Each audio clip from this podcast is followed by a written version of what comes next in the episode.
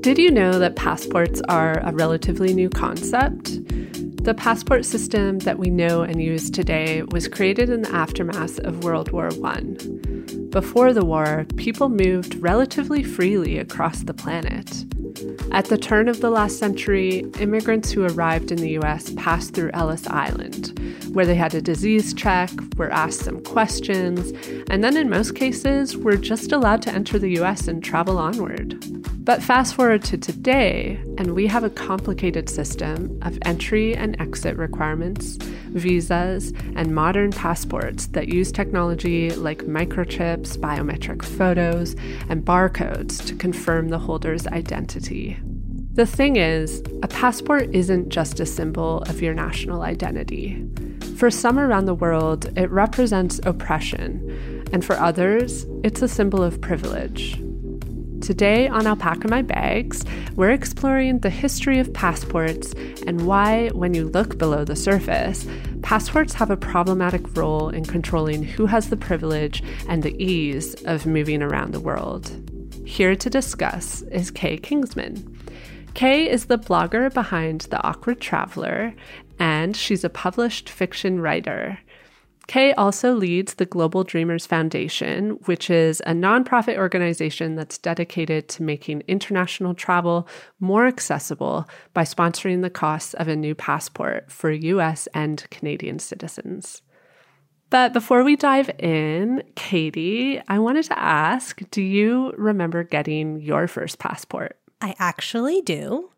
It's not like a crazy story or anything, but to provide you a little bit of context, I grew up very much a kid who was a rule follower. So when I got my very first passport, I remember my dad sitting down with me at the dining table and like showing me where I had to sign. And I just remember the process of signing my passport for the first time feeling extremely intimidating because I knew that this was sort of like my one and only passport. And if I screwed up my signature as like a oh, what, yeah. eight year old child, that like I would ruin the whole thing and then I would never be allowed to travel. And I was so, so nervous.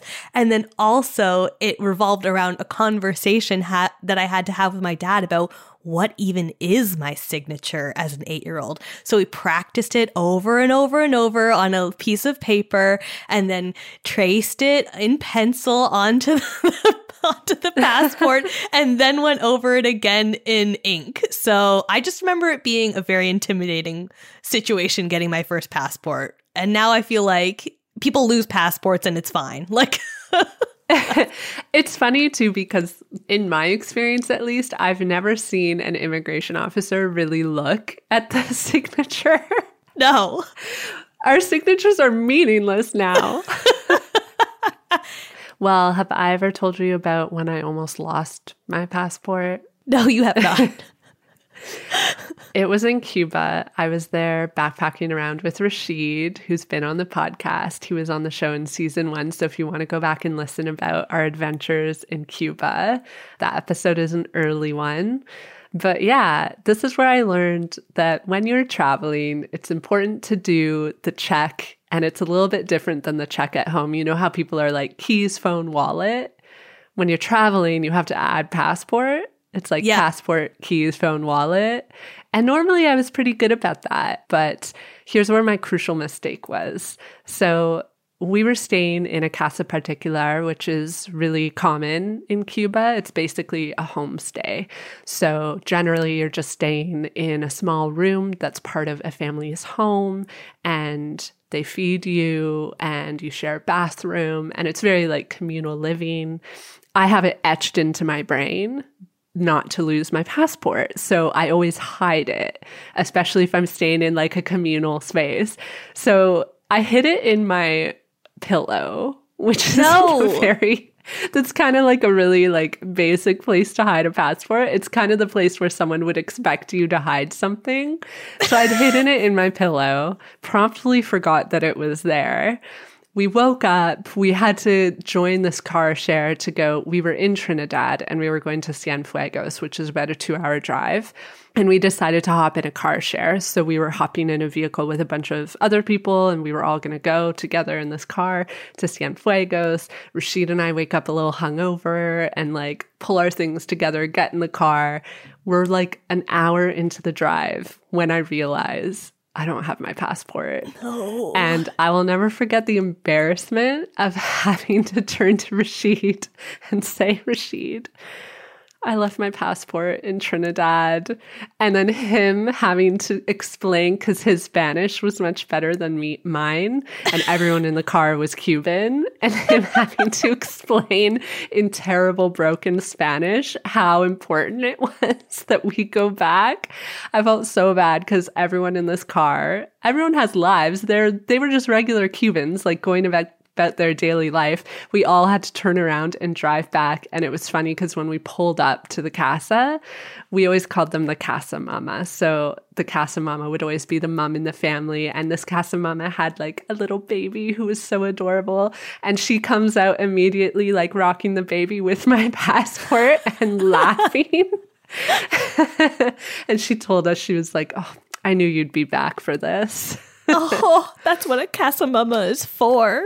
Exactly. Also, I can't remember if I've said this on the podcast before, but there was also the time when we were in Florida recently in 2020 and Mark and I went to Disney and we're excited to go to the new Star Wars world and try all the new Star Wars cocktails. And we get there and we got one drink somewhere. We showed our Canadian ID and it was fine. And then we go to get another drink somewhere else and they're like, we need a second piece of ID and it needs to be a photo ID. And that means like the only other option for us was our passport.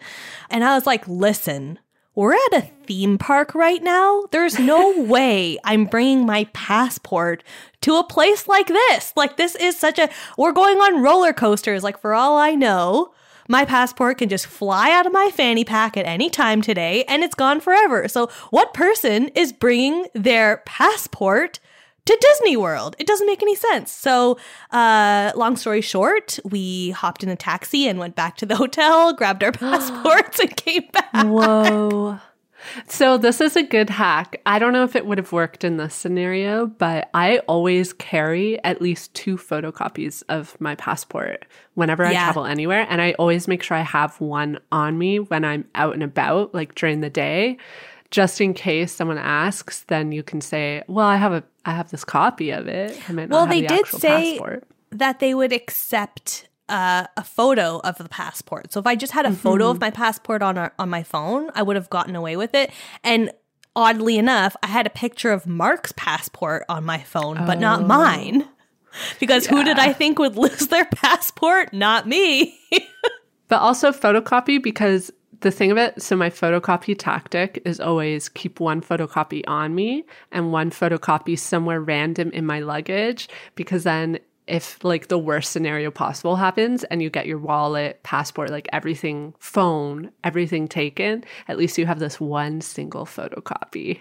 That's a hot tip. Thanks for It's sharing. It's all about the multiple copies in random places. Yeah. Put them all over the place. I've never needed to use any of these photocopies, but they are but you might they might. are useful. you might.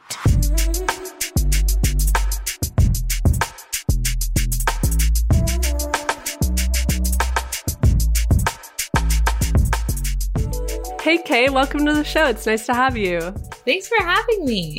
I remember getting my first passport.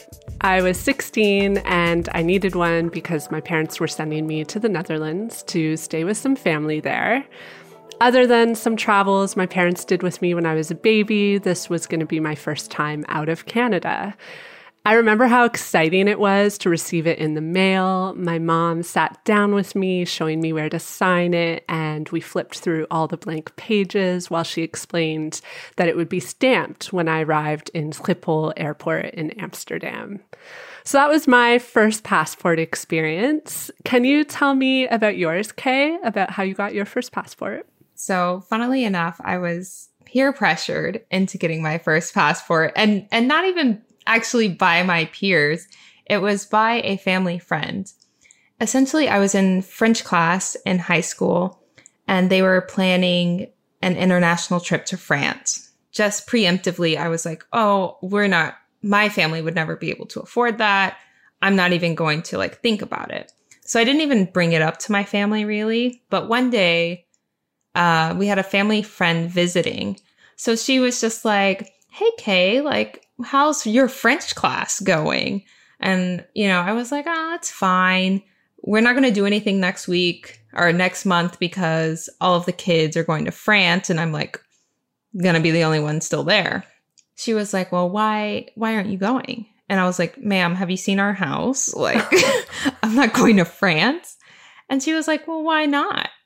And it wasn't until then where I really considered that I could potentially go to France. And that family friend was basically like, hey, look, I will personally pay for your passport. You just got to figure out, you know, how to come up with the money otherwise. She paid for my passport and sent me a lot of resources for like scholarships, but for high schoolers. And I applied for them. And since no one else applied for them, I, I managed to raise enough money to send myself to France. Yeah, that was kind of the story of my first passport that I never thought I would get.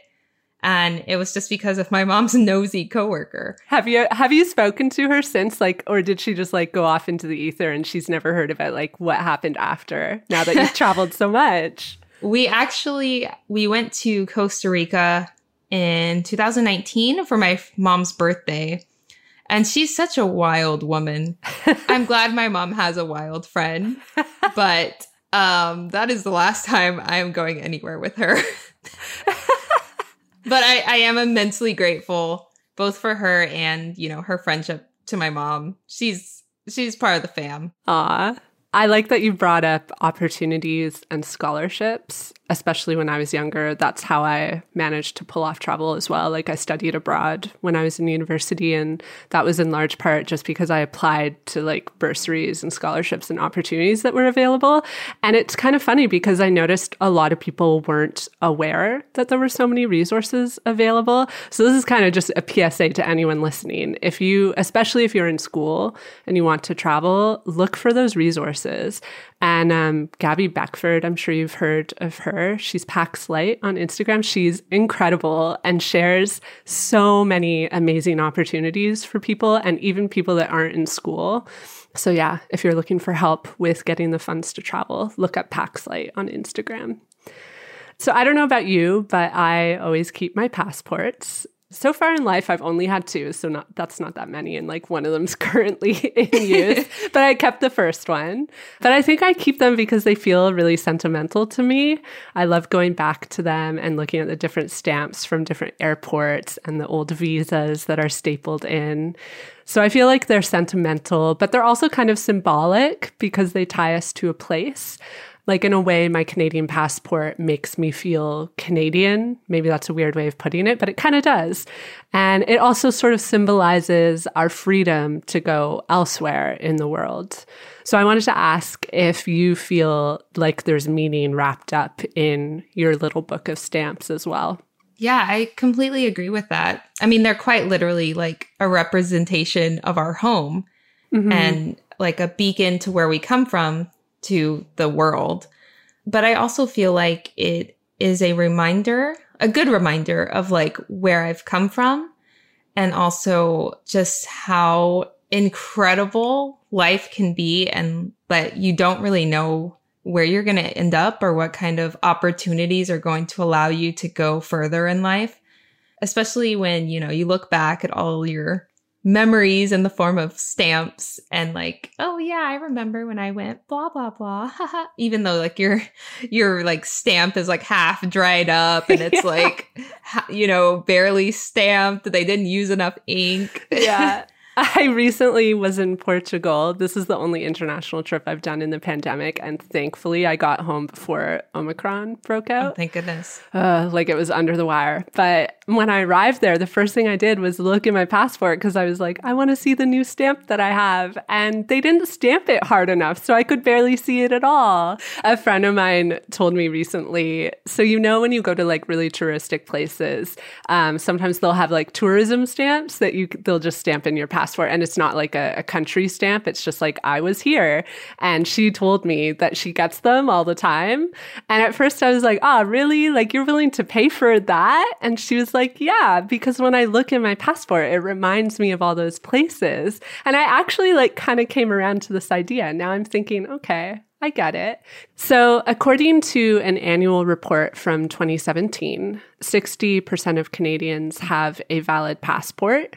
And as of 2017, 42% of Americans have a valid passport. I was actually really surprised by these percentages. Maybe it's like silly of me, but I really, I mean, it points to my own privilege. I really subconsciously assumed that most people have a passport. And I think that's probably because in the community I grew up in, it is very much a norm. Like you just assume everyone has one. I want to ask what you thought about these stats as well. Were you surprised or less surprised than me? Well, I would say for me, I wasn't surprised just from my own experience, and my own background. For example, like growing up, I didn't know anyone who traveled for leisure, much less out of the country. My mother was in the military, so she had a passport, but it was only for work. So she would tell me, like, oh, I had a layover in Reykjavik, but she didn't you know, get to leave and explore. So she got like glimpses of places, but she wasn't traveling. Yeah. If that makes sense. And I guess I didn't understand the concept really of travel or even like dream about it. I just knew there were people in other countries, right? Yeah.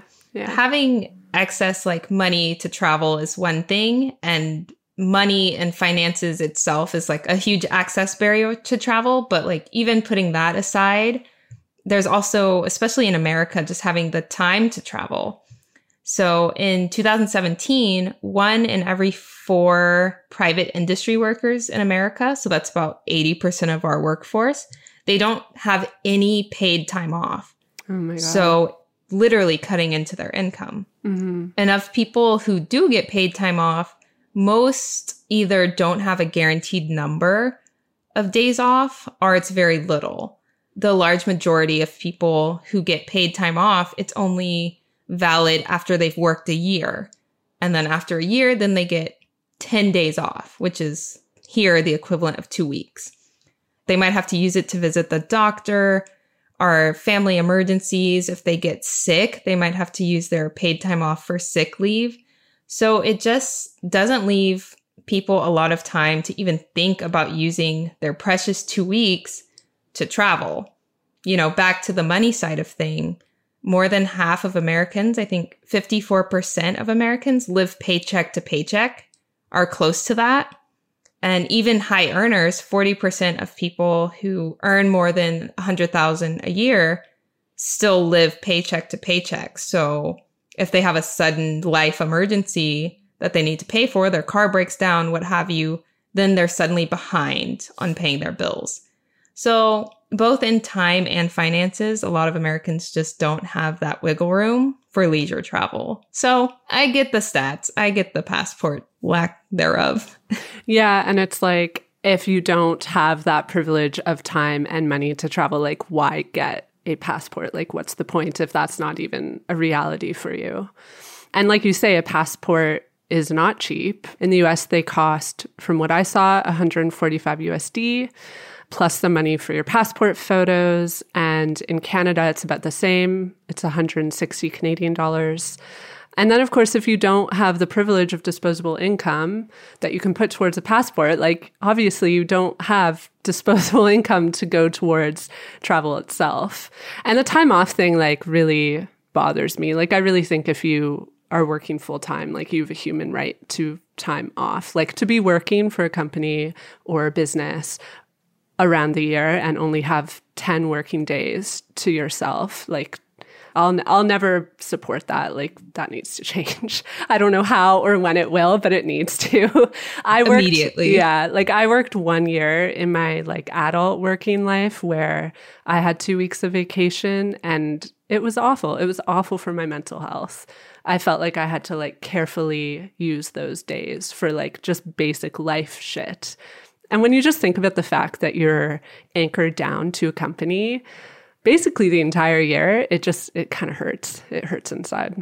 So yeah, I wanted to ask: Are there other barriers of access beyond the price um, when it comes to getting yourself a passport? Yeah, just price point aside, I feel like getting a passport, at least in America, isn't even like convenient. Like I remember when I had to get my passport in high school for France, uh, my mom couldn't take work off. So I had to find someone who could drive me on a weekday to go to the, um, I think I had to go to the, I forgot how, or the post office, something. I even forgot how to do it. But you have to, you know, take time off. You have to make an appointment. You have to have all your documentation. So, like, you need to print, like, you have to print things out in 2021. You know, you have to, if you, are applying for your child and you're no longer with that child's other parent, you have to like get a notarized approval from the other parent. And it's just like literally one of the most annoying processes that doesn't even have to be that annoying. Like it's almost as bad as going to the DMV. So it's literally like the sloth scene from Zootopia. and it's like, why do we need to do this still? Why isn't it just online applications. You know, if getting a passport was as convenient as like getting registered to vote, like if there was like an online portal that you can just, you know, fill out the paperwork, pay your fee, and then it would pop up in the mail, then it would be so much like we have phones, we can take pictures. Why can't we just take a cute selfie with good lighting? So true. And like have it delivered. Yeah. Another barrier to getting a passport aside from price would just be knowledge of what travel could be like. I remember my first like adult working job. There was a guy who worked there and I remember him saying that he would never like he has no interest in traveling. And that was kind of when I just started getting more interested in seeing other places and like realizing there were ways to do it financially that were good for me. and he was like, Well, everything I like to do is here. He was someone who liked to, you know, be out in nature and go hiking and hunting and I don't know, other outdoor stuff, I guess. In my head, I was like, Well, you can do all that stuff in other places. And I think he had a vision of travel as being, you know, you have to go to the beach or you have to like go to museums or you have to go to these the best 10 attractions and blah, blah, blah. And I think a lot of people don't realize that travel can be catered to their own interest. It doesn't have to be how everyone else's travels.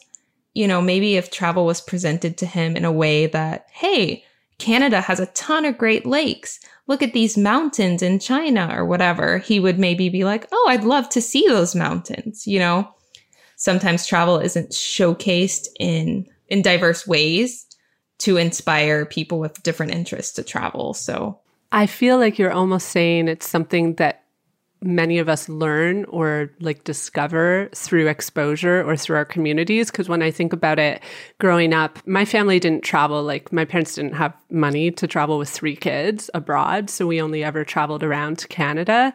But my parents had traveled a lot before they had us. And growing up, my mom would always tell us stories about their travels across Asia and India. And growing up listening to those stories really encouraged my siblings and I to all be interested in doing it on our own. And I guess if you don't grow up in a household or a community where that's like an active conversation, you would just never know that there's an opportunity out there for you to explore the world or like, and explore it in a way that works for you and that you want and will enjoy. Right. In a way that would make it worth the passport fee and the hassle to get it and, you know, using your days off to yeah. travel. Yeah. Yeah, absolutely.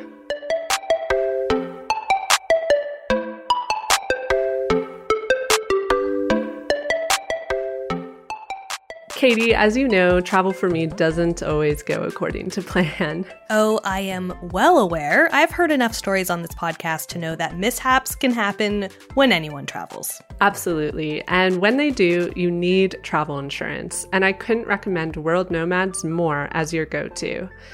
And they've actually helped me out of a super scary situation before. When I ended up in hospital in Australia late at night, World Nomads provided me with emergency assistance so I could get the help I needed and carry on with my trip. World Nomads policies are simple and flexible. They cover over 150 adventure activities, including higher risk activities like scuba diving and trekking.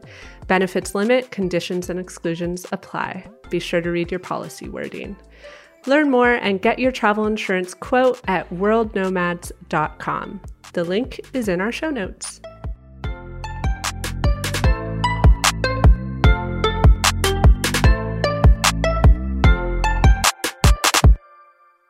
So, financial accessibility is one angle to the passport privilege discussion. But I think another important part of the discussion is the power of a passport, um, which differs depending on what nation your passport is from. Um, so, for example, my Canadian passport gives me entry into 100 countries visa free, and then 44 others allow visa on arrival. Just an FYI, I don't know if this data or like information is super accurate right now because the pandemic is kind of like throwing things for a loop.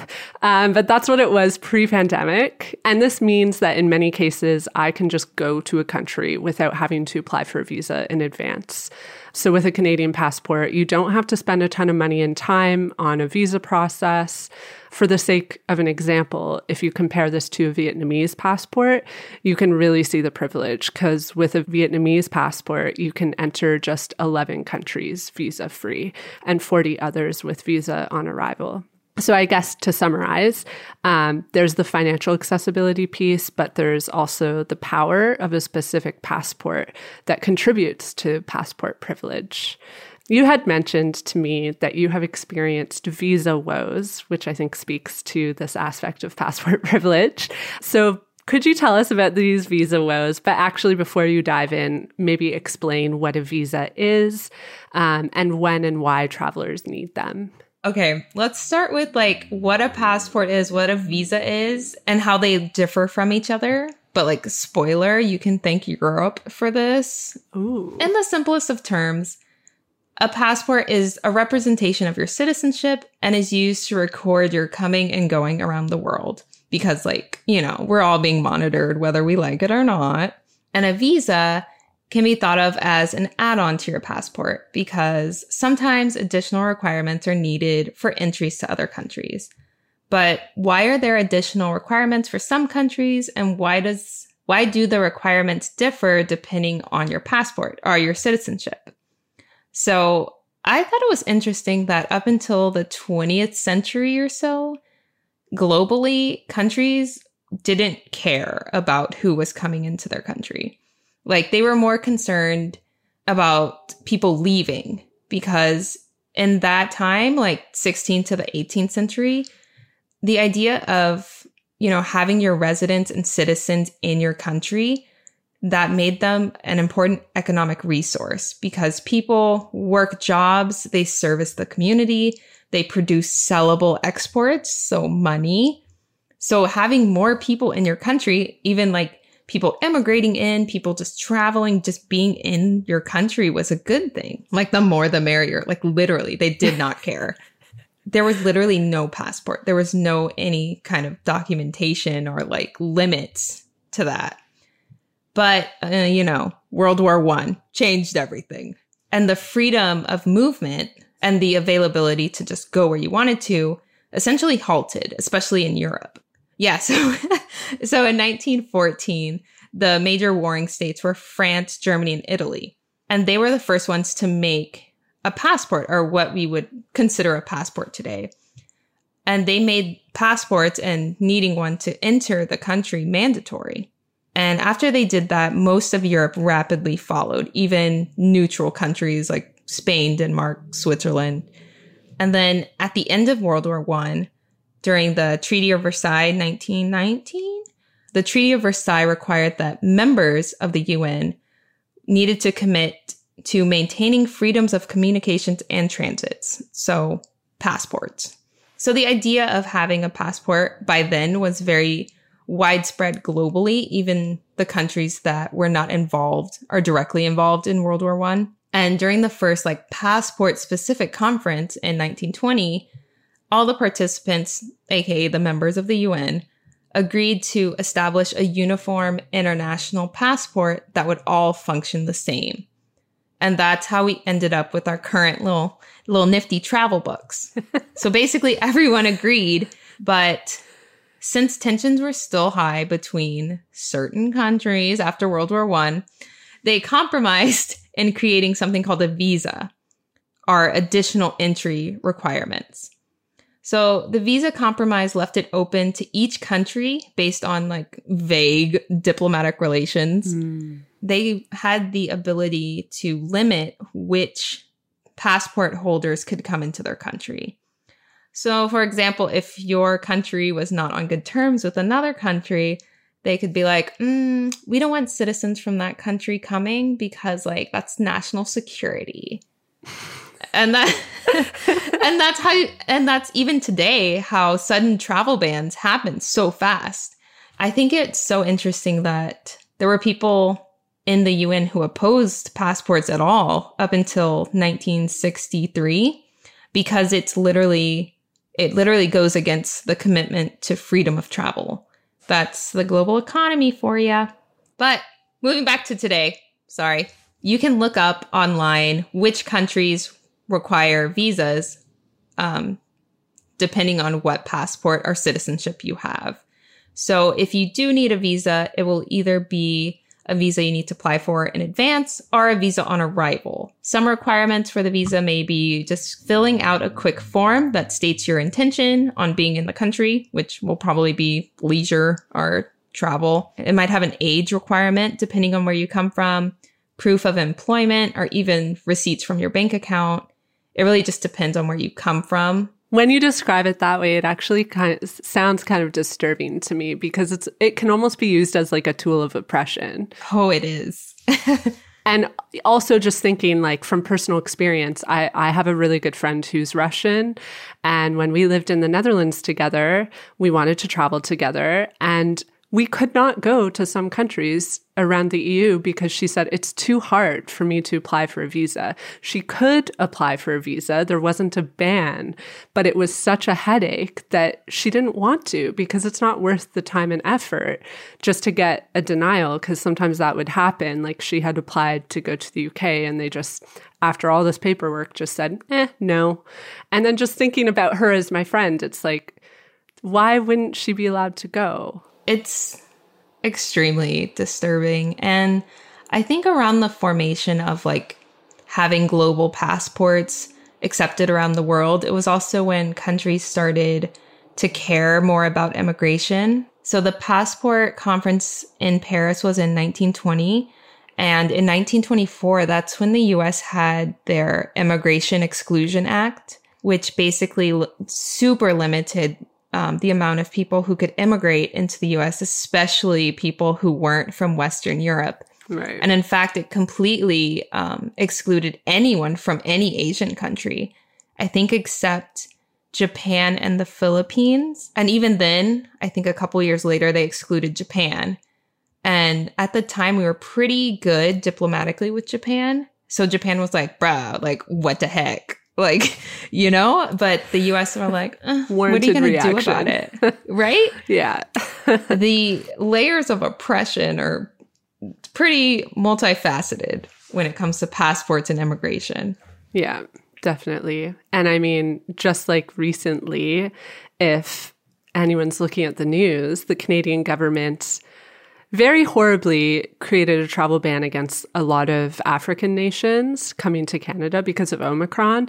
And it's like they were criticized as they should be, and they've lifted the ban now because it's like Omicron is already here. That's just that's just a racist travel ban. Like when it comes down to it, it's not going to change anything about the state of the pandemic. And also, like, can we talk about vaccine inequity? Like, if there were more vaccines available in other regions of the world, we wouldn't be having these variants and like having this argument about travel bans. So it's still happening, like even today.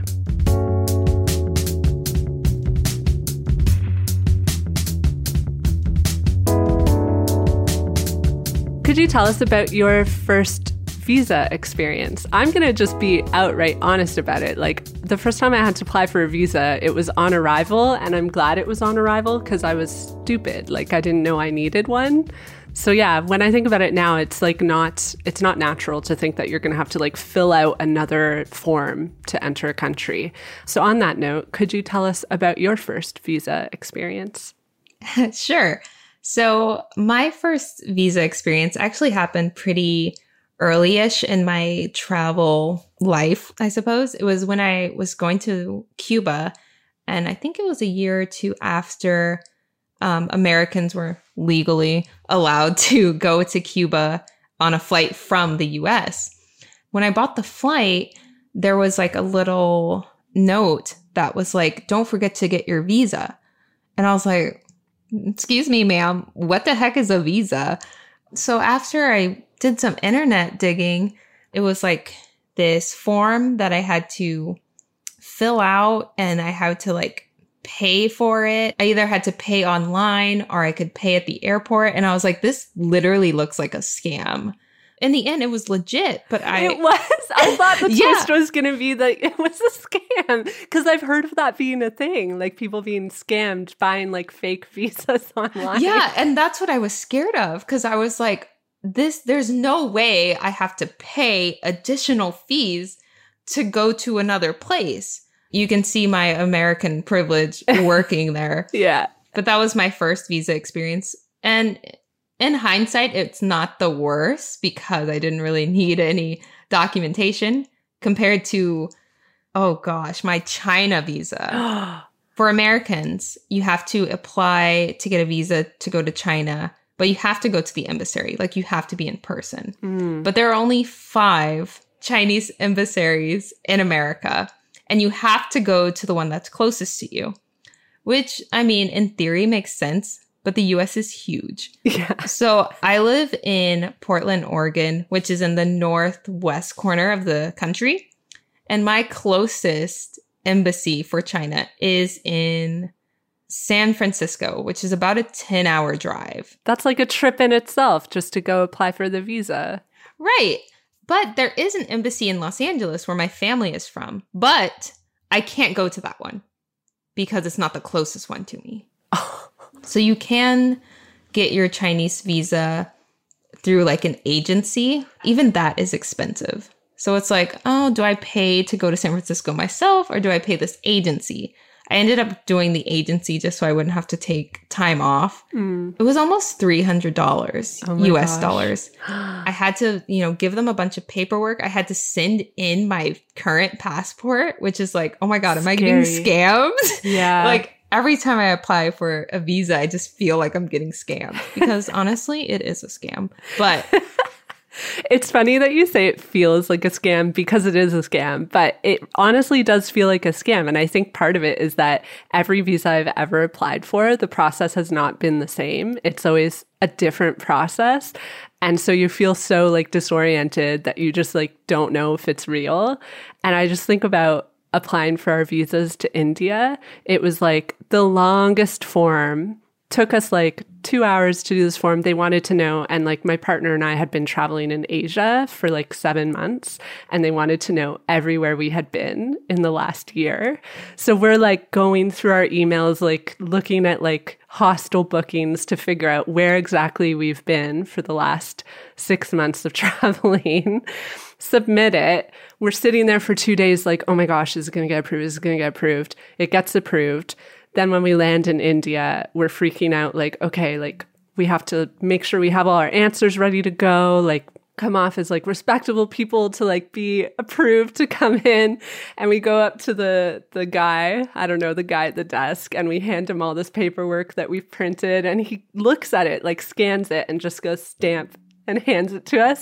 Not a word, not a word. You're in the country. And like we had spent so long catastrophizing about whether we would like get into India or not. And it, it just, we just cruised right through. You never know with these situations. So, Kay, you mentioned that you actually one time ran into an issue with immigration officers because they didn't believe that you were American. Do you want to share a bit about that experience? Sure. Just so I don't get banned from entering that country again, I won't say which country it was. I, I was doing a land border crossing. So I was with my partner, who is also American, um, and he went through fine. But then I tried to go through and they like looked at my passport and granted my passport picture is very like it's not a cute picture. So usually when people do like a second look through, I'm like very much cuter in person. But then they like started flipping through the pages. He looked back at me and he was like, "Is this your passport?" Like he showed it to me and he's like, "You're saying this is you." and I was like, yes. Is this like a weird intimidation tactic? But then he like flipped through the stamps again and he was like, So you're American. You were born in the US. And I was like, Yes. And he's like, What city? Like, what are your parents' names? And I was like, Um, sir, I'm pretty sure that's not not in the passport, but um, okay. and then he didn't say anything. He just got up and left with my passport. And then another agent came and was like, You need to come in this room. So they took me into the separate sitting area without my passport and then they just closed the door and I was just in there alone. Someone else like maybe 10 minutes later came in and started asking me the same questions. They were like, "What's your name? Where were you born? Where were your parents born?"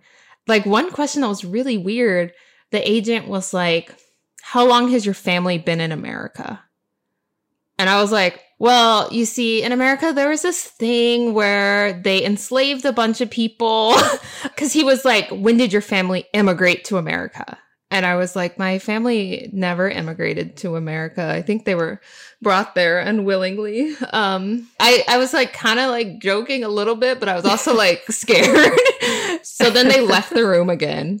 So then my partner, he was like, trying to like get a look and he was like what's going on and i was like i'm being soft detained i guess they kept that up for four hours so whoa yeah so i was in that room and just like in the building for four hours it was just a weird feeling that i didn't look american or I looked suspicious enough to seem like I had stolen a passport or I was trying to do something fishy.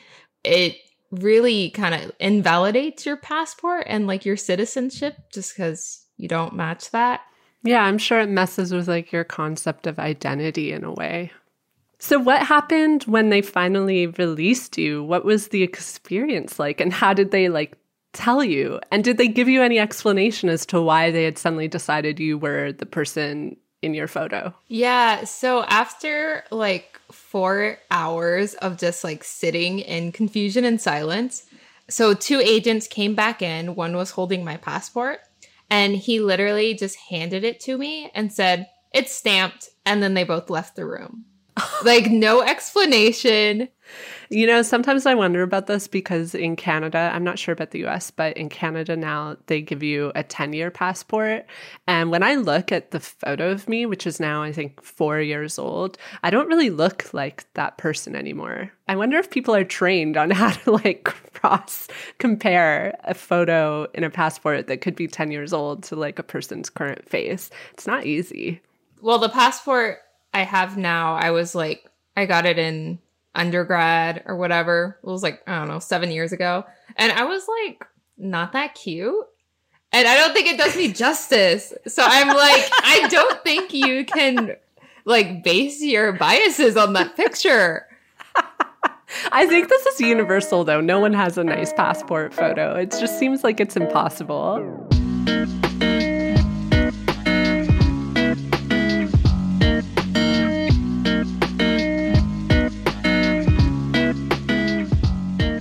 So, especially when I was traveling around Asia, I had to apply for a lot of visas, and most of the time they were on arrival, but there were a couple times that I had to apply in advance.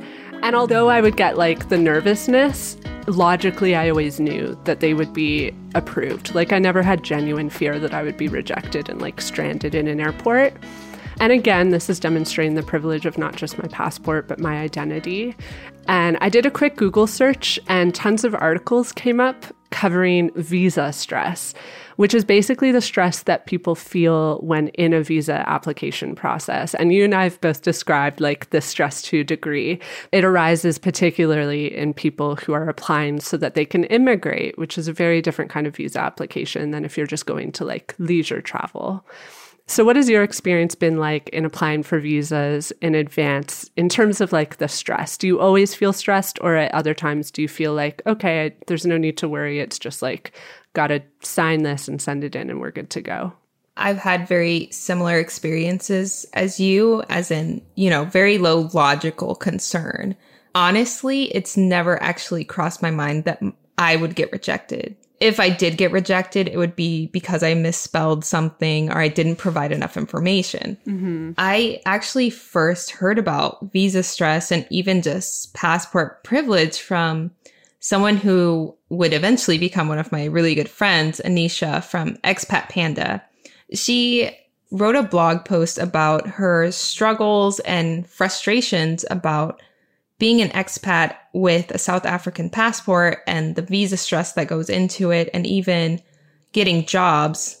Because although she speaks English fluently as a first language, the fact that she has a South African passport, she's less likely to get chosen for English speaking jobs, even though she speaks perfect English. But just the fact that she has a South African passport makes it, you know, not only harder for her to travel, but also to live and work as an expat in other countries. So hearing about her experiences really opened my eyes to my own passport privilege. No, like I, I, fully agree. And, and that's something I've noticed too, just in talking to friends of mine that don't have the same amount of passport privilege that I do. It really opens your eyes to like, okay, my little fear that I'm going to misspell my name or like forget to say that I had been in this country a year ago.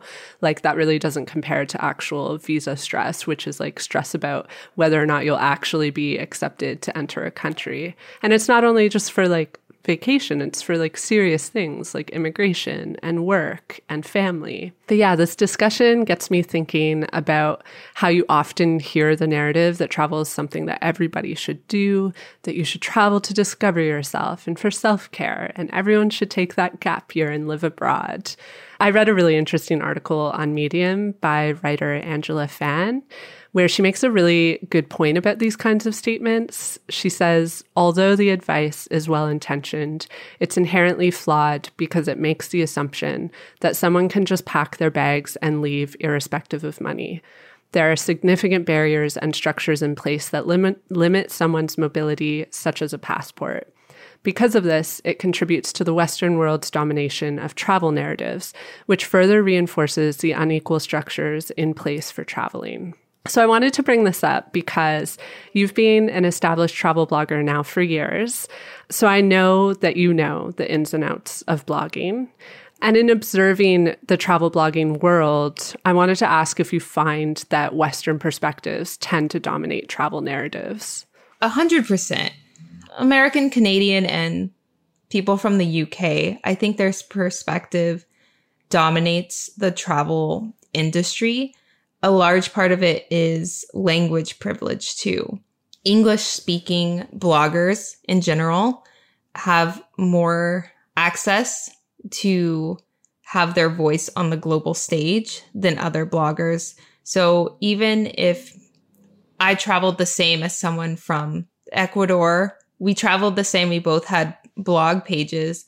I would probably be more likely to be invited to speak on, I don't know, top tips for travelers just because I spoke English if the other person didn't. Hmm.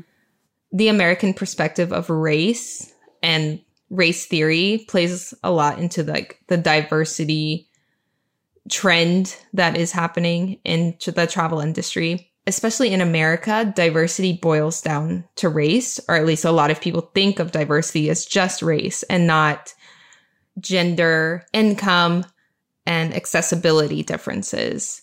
So you could have, you know, a rainbow of people talking, but they all come from the same socioeconomic background. And it's not exactly relatable to everyone. Right. Yeah. So, like, we almost need more like an intersectional approach to travel blogging.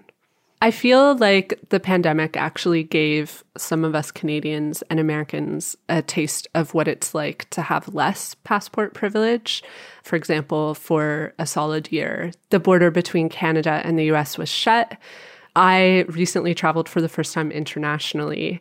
And in traveling, I just noticed like a couple things about travel during this time that like made the privilege more to be traveling. Like, for example, I noticed like it costs more to travel because I was paying for things to like mitigate risk. I booked Airbnbs private versus staying in hostels. Normally, I would always stay in a hostel, but I was like, pandemic, I'm going to stay in Airbnbs. It required more flexibility and time because I had to factor in, like, okay, what if I actually do get COVID abroad? I'm going to be stuck here in quarantine, which will cost me money. And, like, what do I do about work? So I had to think about, like, that, which was a privilege. And it's easier if you're vaccinated, which brings up issues of vaccine equity. And then also the the passport privilege part because right now you can't travel to any country like you used to be able to on a Canadian passport. But yeah, I did find that traveling internationally was just in general more complicated. Like as a Canadian, you have to show like your vaccine passport as well as your negative test and then coming back to Canada was similarly complicated. It felt like more of a privilege to be traveling just because I knew that not everyone had like the time, money, and resources to pull off that kind of trip safely. Especially with um, the US now has um, a requirement where you have to have a negative PCR test coming back to the US, even though you don't need one to leave.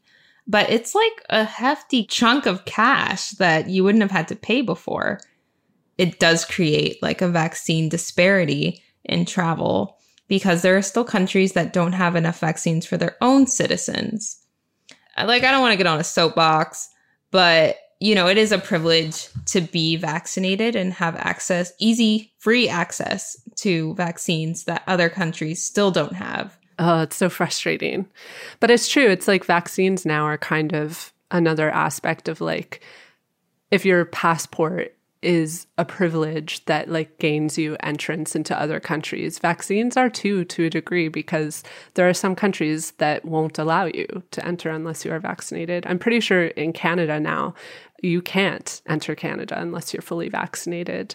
And so that means like if you're from a region of the world where you don't have vaccine access, that is another closed door.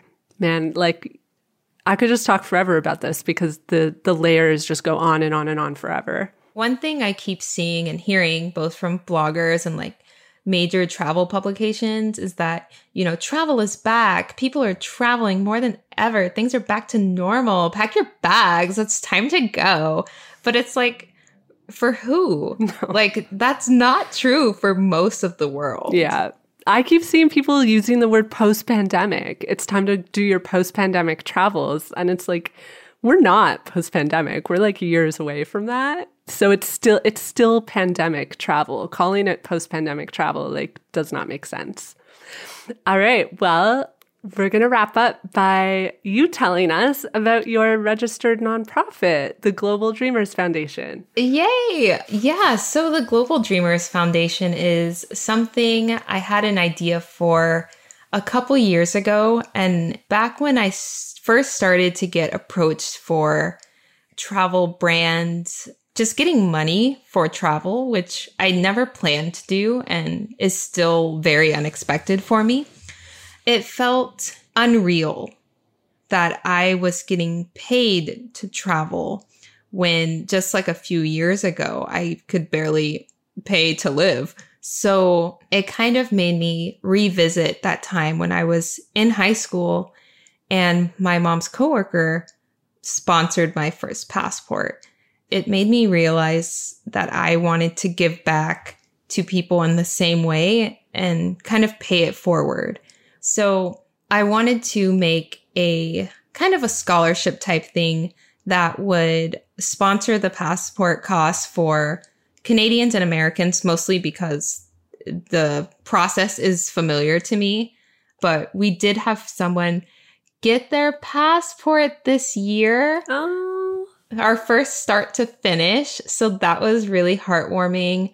And she does not have plans for immediate travel, but she is starting to plan. And Aww. that in itself is like worth everything. I was just going to say it's really cute because even if this this person that you got her first passport for isn't traveling in the near future, it's like receiving that first passport just opened like a door of opportunity. So now she can actually think about planning a trip.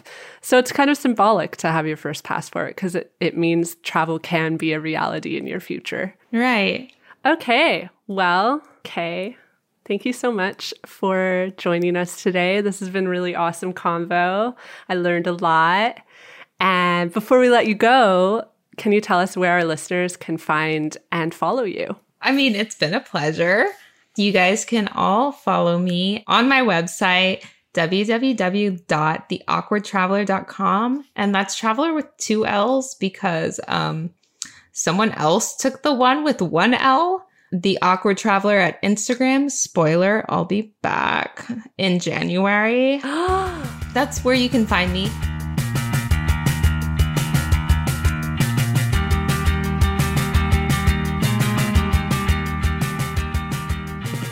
Alpaca My Bags is written and hosted by me, Erin Hines, and produced by Katie Lohr.